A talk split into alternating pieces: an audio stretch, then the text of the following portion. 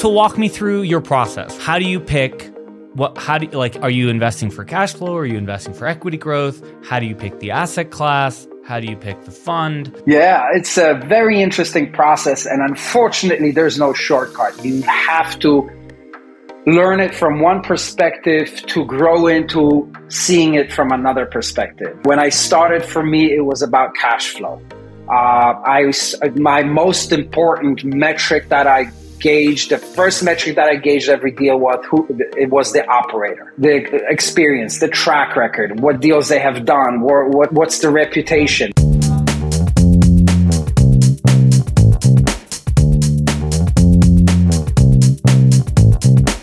All right, welcome to another episode of the Legacy Wealth Podcast. I am your host, Pascal Wagner, uh, and we teach uh, accredited business owners how to invest in private investments. And today we have on the show Kamil Maras, uh, who is an immigrant entrepreneur who migrated over from Poland uh, to the United States when he was just 13 years old in uh, in 1993. He started a company uh, called B&B Siding Contractors, grew that to over 7 million, and then acquired and grew uh, 12 mil, uh, a roofing company that grew to 12 million a year and uh, a real estate development company in Florida uh, up to 10 million a year in revenue. So uh, I'm really excited to have Kamil on the show. I know him from GoBundance. I've known him for a couple years now. Uh, he's invested over 1 million uh, into different uh, funds as an LP. And thanks for coming on the show, Kamil. Oh, thank you so much, Pascal. It's uh, great to be here, man. Yeah, man. So to to get us started, what I want to do is always share a story of how did you start investing in funds? What's your story? For sure. Uh, okay, so you know everything starts with uh, making making that that bank. You know, creating that capital, that investable capital that you can then leverage uh, for for compounded interest and, and returns. Right. So for me, it all starts in 2005. I get into the roofing and siding residential business back then. Uh, not knowing any better, um, I'm in it. I'm working all the functions uh, throughout the years. And uh, fast forward 10 years when I have a realization that, man, this isn't really working out. Like, I'm not saving any money. I'm not going on vacations. Uh, you know, I'm always stressed. The bank account's always low. Something's off right? So I get on this whole journey of of rediscovering what it is to to have a, a business, and I realize, you know, a business is, is is something you work on and not in, right? That whole thing, and and then the self development journey. That's a huge part of everything. You can't forget about dreaming about investing if you're not, you know, investing in yourself first, right? So that's that's the basis. Uh, so fast forward another two years uh, I'm in a position where all of a sudden I see that the business has some structure around it has some systems. I hired one or two people. I can delegate a little bit more. Now I'm noticing that even though I added overhead, I'm actually like making money, saving money, and um, and that's where it started. I wasn't thinking so much at that. Well, actually, let me rephrase. I, was going to say that I wasn't thinking about investing that much, but I remember it was 2000. Uh, 14, 15 that I bought my first duplex, right? So there was my, my mindset was around real estate already, uh, just because my mom was in it already and, and I kind of followed her coattails and, and I bought that first property. But then, like I said, with building on what I started with the business and the scale, I get to a year of two, uh, 2017 where I joined GoBundance. And there, the concept of proximity is power, the influence effect really just becomes wide. My eyes are, you know, wide open. It, it, it's such a, such a blast uh, of, of just realism of where you could be, what you could achieve. And that's why I started hearing all the concepts about syndication, investing in other people's deals, you know, being an LP, a KP, a GPM deals and it, it, I was I was like a kid in a candy store, right? Just just eating everything up like a sponge, learning, going to every single meetup, every single event, just learning, learning, learning. And at the same time, I'm scaling my business. I'm adding people. I'm adding processes. We're, we're ramping up marketing, and and there's there's more and more cash, you know, invested on the side, not invested, put away on the side for future investments. So about a year into into GoBundance, you know, I start talking to guys about investing in their deals because real estate was already my thing. And the first thing I started doing is real estate syndications, and then came the other type of investments. Got it. Okay, so to to recapture the story, so you you moved to the U.S. You you know as you got older, you started uh, a business, and then you started acquiring other businesses, and you know, as your your business started to grow, you started having extra cash on the side. You joined a new uh, like a new mastermind group. This one happened to be GoBundance, and from there, you just learned uh, everything around uh, investing in other deals. So, uh, was was because I know GoBundance well. Was this spurred by the idea of being a hundred percenter? This idea of having all of your expenses covered by uh, passive income, or or was it that you wanted diversification away from what you were doing, or that you just met some guys and you thought that what they were working on was was cool? Love that question. Uh, it was actually the first, right? So in GoBundance, there's this concept called one sheet, where you're going, where you share your numbers with your with your um, you know brothers, and one of the numbers talks about financial freedom and a, and a percentage, a freedom percentage uh, that covers your everyday expenses.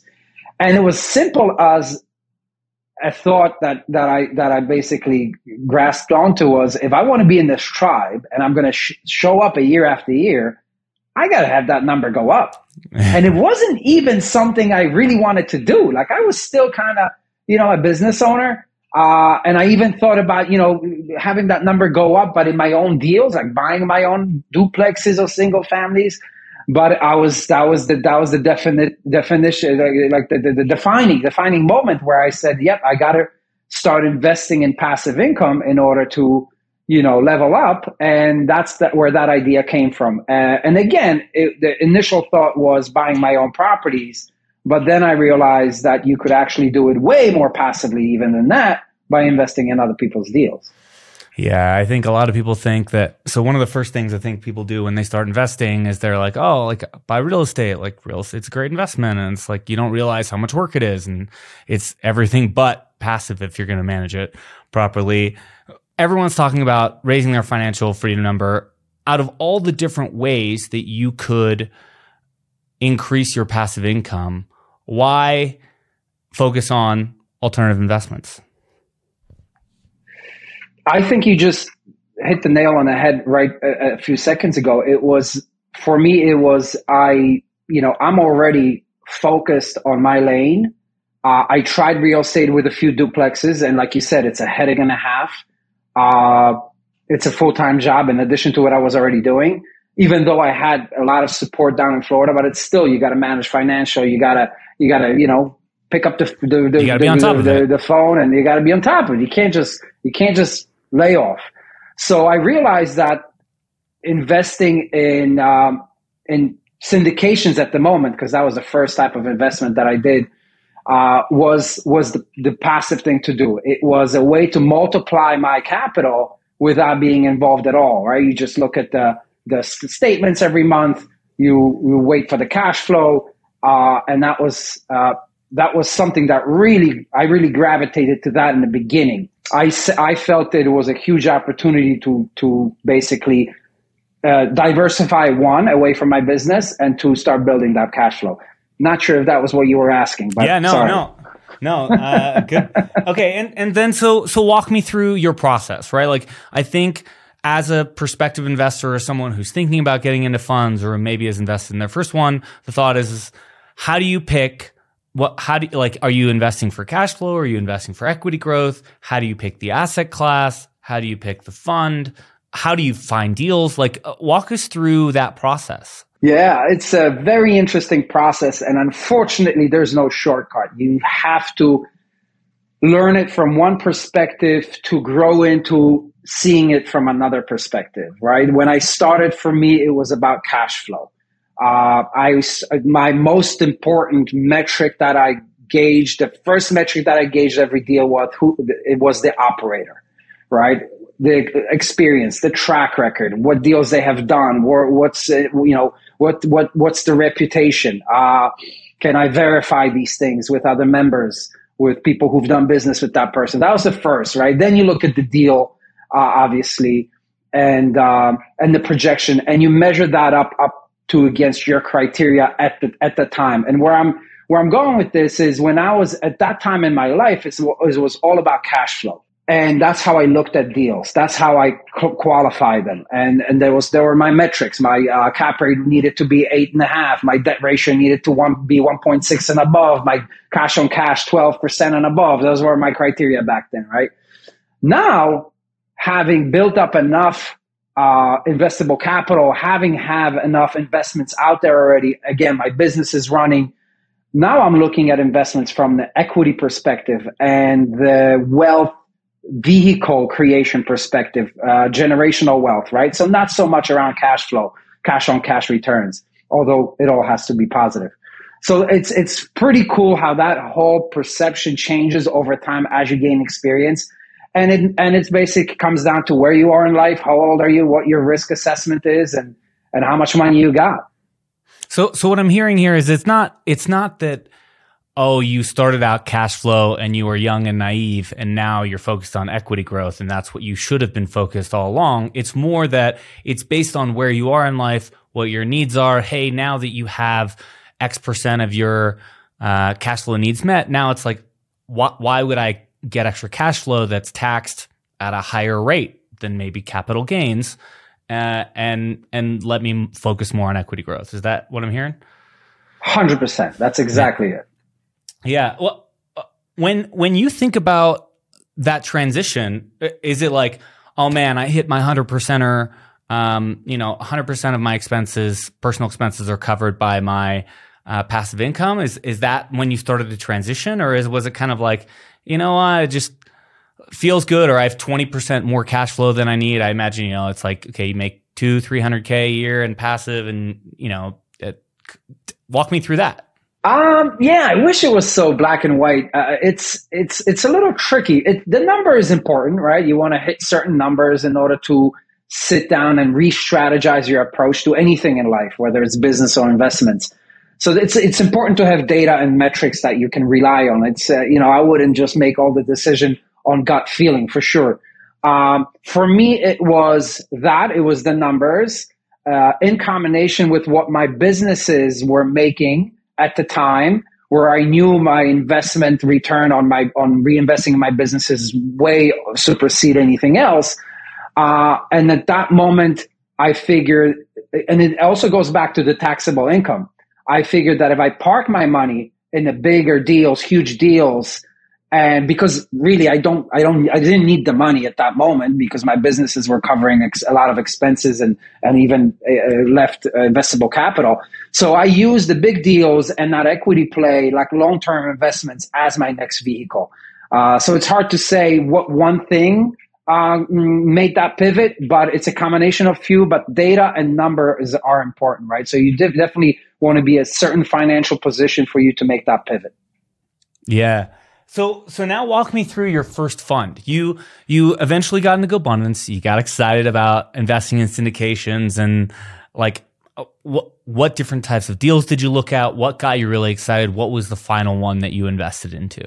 Yeah, I mean, it's uh, it was all so super exciting. Uh, I you know it was all a learning curve for me at the same time as I was investing. So I started off with I think it was a 40 or 50 unit apartment syndication.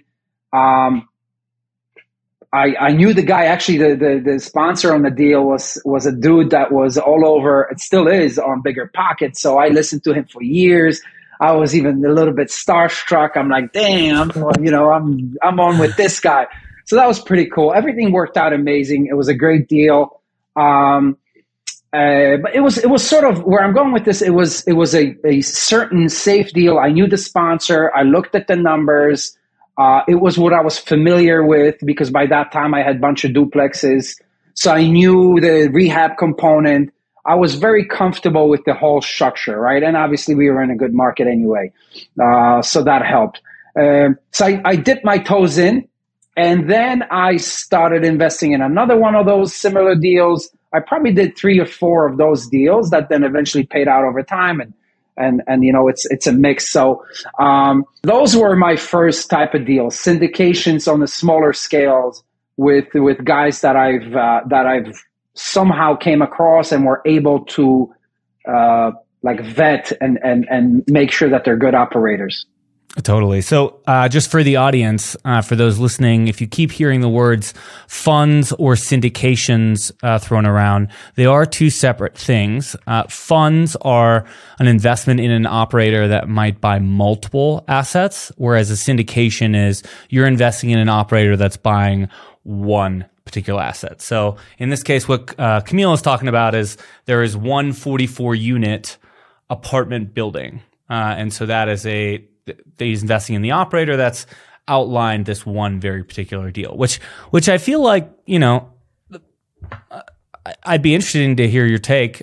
I don't know how much it matters, but you know I think about funds for diversification in an asset class, whereas I think about syndications are if you want to really understand one deal uh, really well that that you can you can look at all the numbers and really you know go deep and figure out is this does everything make sense here to me? H- how do you think about funds versus syndications? Uh, so yes, uh, I appreciate you said that because I, I, forgot to clarify. I did not invest in funds till way down, way down the road. For me, it was syndications in the beginning because it was I was very much focused on making sure the deal is tied to the operator, and I'm investing in a particular deal because of my lack of experience.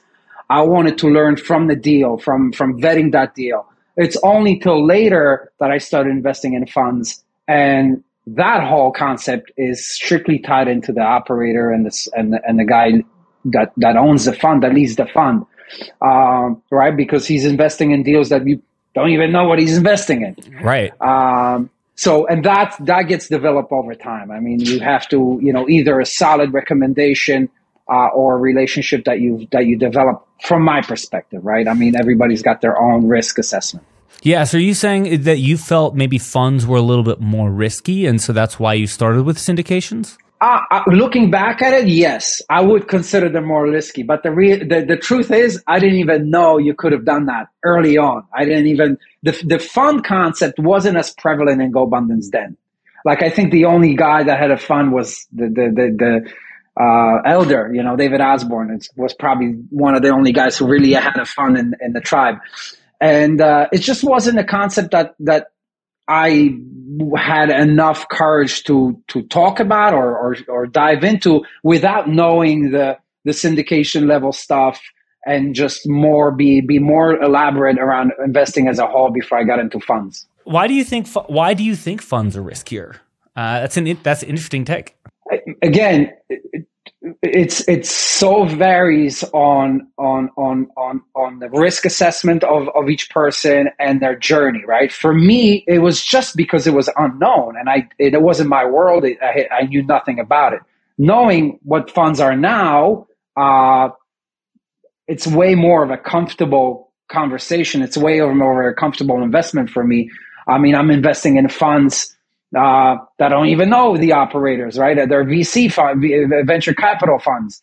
So you know, you know the company, right? But you don't know who the guy is, you know, behind the shield there, two levels down, that's actually operating the fund.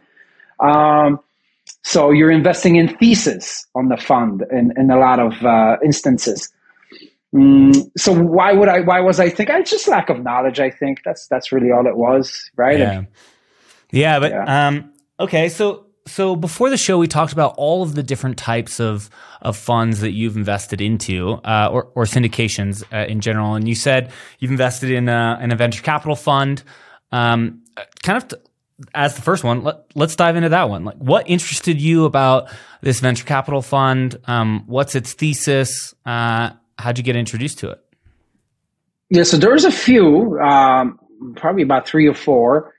Usually, they all come about by somebody else recommending it to you, right? You're not out there. I'm not an I'm not an active investor anymore, so I only invest in deals that somebody shares with me. That's a trusted source.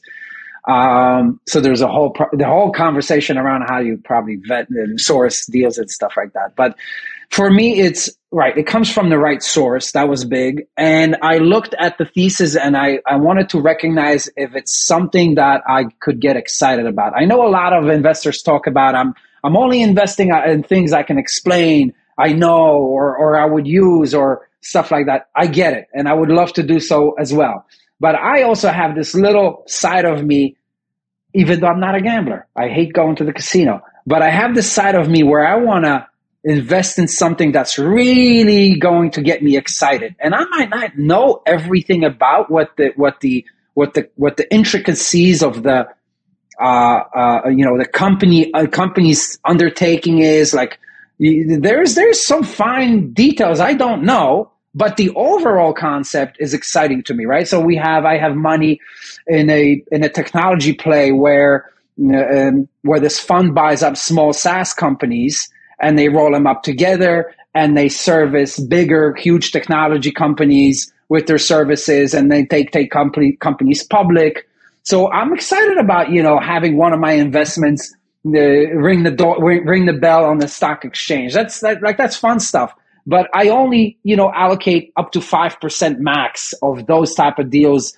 in terms of my whole portfolio value. So, so there's that component of it all. Um, and again, if I was a, a full-time, uh, fund investor, it goes a lot, a lot more has to go into it and you have to do a lot more due diligence because you're investing a lot of your capital, right? But it's not me. So I can afford to take a lot of risk because it's more of a, of a just you know let's start diversify and put some bets on this here. Yeah, so the SaaS the SaaS roll up uh, thesis is super interesting. What are what are the other ones? You mentioned that there were two, three, or four that you did. Uh, yeah, I'm so we have. yeah, no worries. I have. I uh, we invested in SineWave, uh, which is a also a technology company. That company uh, specializes in connecting uh, the Silicon Valley tech world with the government. So is this a, is this a private company or is this a, a, a VC firm? This is this is a VC firm. Okay, sweet. Yeah. Um, so they have multiple companies rolled up, and and they only specialize in that area of of uh, of call it business, right? So that was interesting to me. I, I thought to myself, you know, uh, government's got all the money in the world. Technologies is where it's at right now. If you married the two, that's pretty probably a pretty good bet. yeah, totally. Uh, what else do we have? Um, uh, we invested in a company that this is a little bit more in my wheelhouse that buys up uh, small service companies and creates a huge back office component for them, and then basically just scale that out of this world. Uh, so that was pretty cool. And they do it all over the world. So it's not just one market. So I was excited about the diversification idea of it, of them having companies in all different countries, right? So that, that sounded to me like a, a, a pretty cool and an interesting concept. Um, yeah. Yeah. So, the, so you basically had, ones. you had these, you had these companies kind of introduced to you through trusted people you know, and that's how you, you know, it wasn't like you looked at the top 100 VC firms and then went through and said, "Oh, I want to I want to pick that one." No, not at all. Yeah. Okay. No, not it's it's uh, it's interesting to hear just the different way everyone gets deals. Um, you you also talked about that you had uh, three other investments that were pretty interesting. You mentioned a private equity investment. Well, walk us through what that fund thesis is, why why you uh, like that one, and let's go there. Well, private equity, I think the only one, the only one I have uh, is uh, where um, it's a single family home. Uh, uh, it's just a portfolio of single family homes that they buy up and uh, and uh, and buy and hold. And nothing too exciting, nothing too yeah. sexy about it. Yeah, yeah, yeah. Uh, but you've also invested in some some unique deals. So you invested in this uh, Renault resort. Like, walk us through that one. Uh, yeah, that's a cool one. Right. Okay. So uh, again, a GoBro connection, and uh, he bought a wedding venue with a golf course with a hotel in Jersey, where I live. So I figured, man, I can drive down, check it out for real, and I did and then my god it was it was not good. It was a, a dilapidated uh, venue that was caving in on itself. But uh, he sold me the vision and there was obviously a bunch of other investors. And it was a beautiful vision. Fast forward four years later it is stunning. It's a stunning place. Uh, I actually had my company Christmas parties there and everything. And the play was uh, also very interesting to me because it had those three, actually four components. It had the winery, had the golf course, had the hotel, had the wedding venue. So a lot of income sources, income sources from that. Again, the sponsor had proven track record. They've done deal like that in the past. I was very confident with that. Uh, and since then, they've they've done probably about four or five other similar concepts all over the country. So uh, it's it's really cool. It's one of those where you can talk about you're owner in a in a resort, uh, in a golf course. You're an owner in a winery. So it's a cool one to talk about. But uh, that one is it worked out very well. Yeah. Do do any of these deals have additional perks like uh, discounts if you invest, or or is that uh, not this one kind of does this one kind of does nothing too crazy but yeah it's fun also when you walk into the resort and they tell you welcome home but they probably say it to everybody but still feels good oh okay i love i love these you've also had a deal that went sideways and and i feel like there's a lot that you could uh, to share the the learnings that you had walk us through this RV deal that you've you've invested in. When did you make it? Uh, what was going through your mind when you made uh, the investment? Talk to us about it. Yes, I mean I'll start by by off by saying that it went sideways, but not because of any ill intent or or mismanagement. Uh, I guess maybe yeah. Well, no, not really, not really. Uh, no, I was going to say everything in life could be mismanaged, right? Even if you have the best intentions, if you make a un, you know uh, uh a mistake it could be considered mismanagement. But anyway, um, so it, it, was a very exciting deal because it was a exclusive RV, and I'm not actually really well. I know what it is. I just don't know the terminology for it in that industry.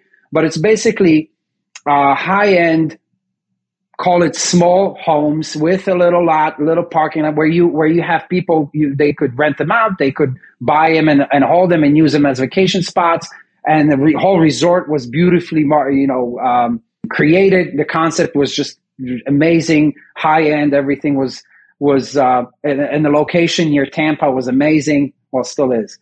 Uh, but unfortunately, you know, halfway through, the GC passed away. I think during COVID, if I don't, if I'm not mistaken, maybe maybe even GC general COVID, contractor. The uh, the general contractor passed away, and that's where everything started falling apart. Right. Uh, uh, there were some G's, there were some general contractors brought in to pick up the pieces, but couldn't stay within the budget, and and and basically that whole trickle down effect to led us to where we are today, where we're, we're looking to offload it and hopefully just recoup investment capital or maybe at least certain percentage of it. But again, it's it, it happens. It's nobody's fault, and and it's just just the risk that you take, and it's it's all good, man. You move on.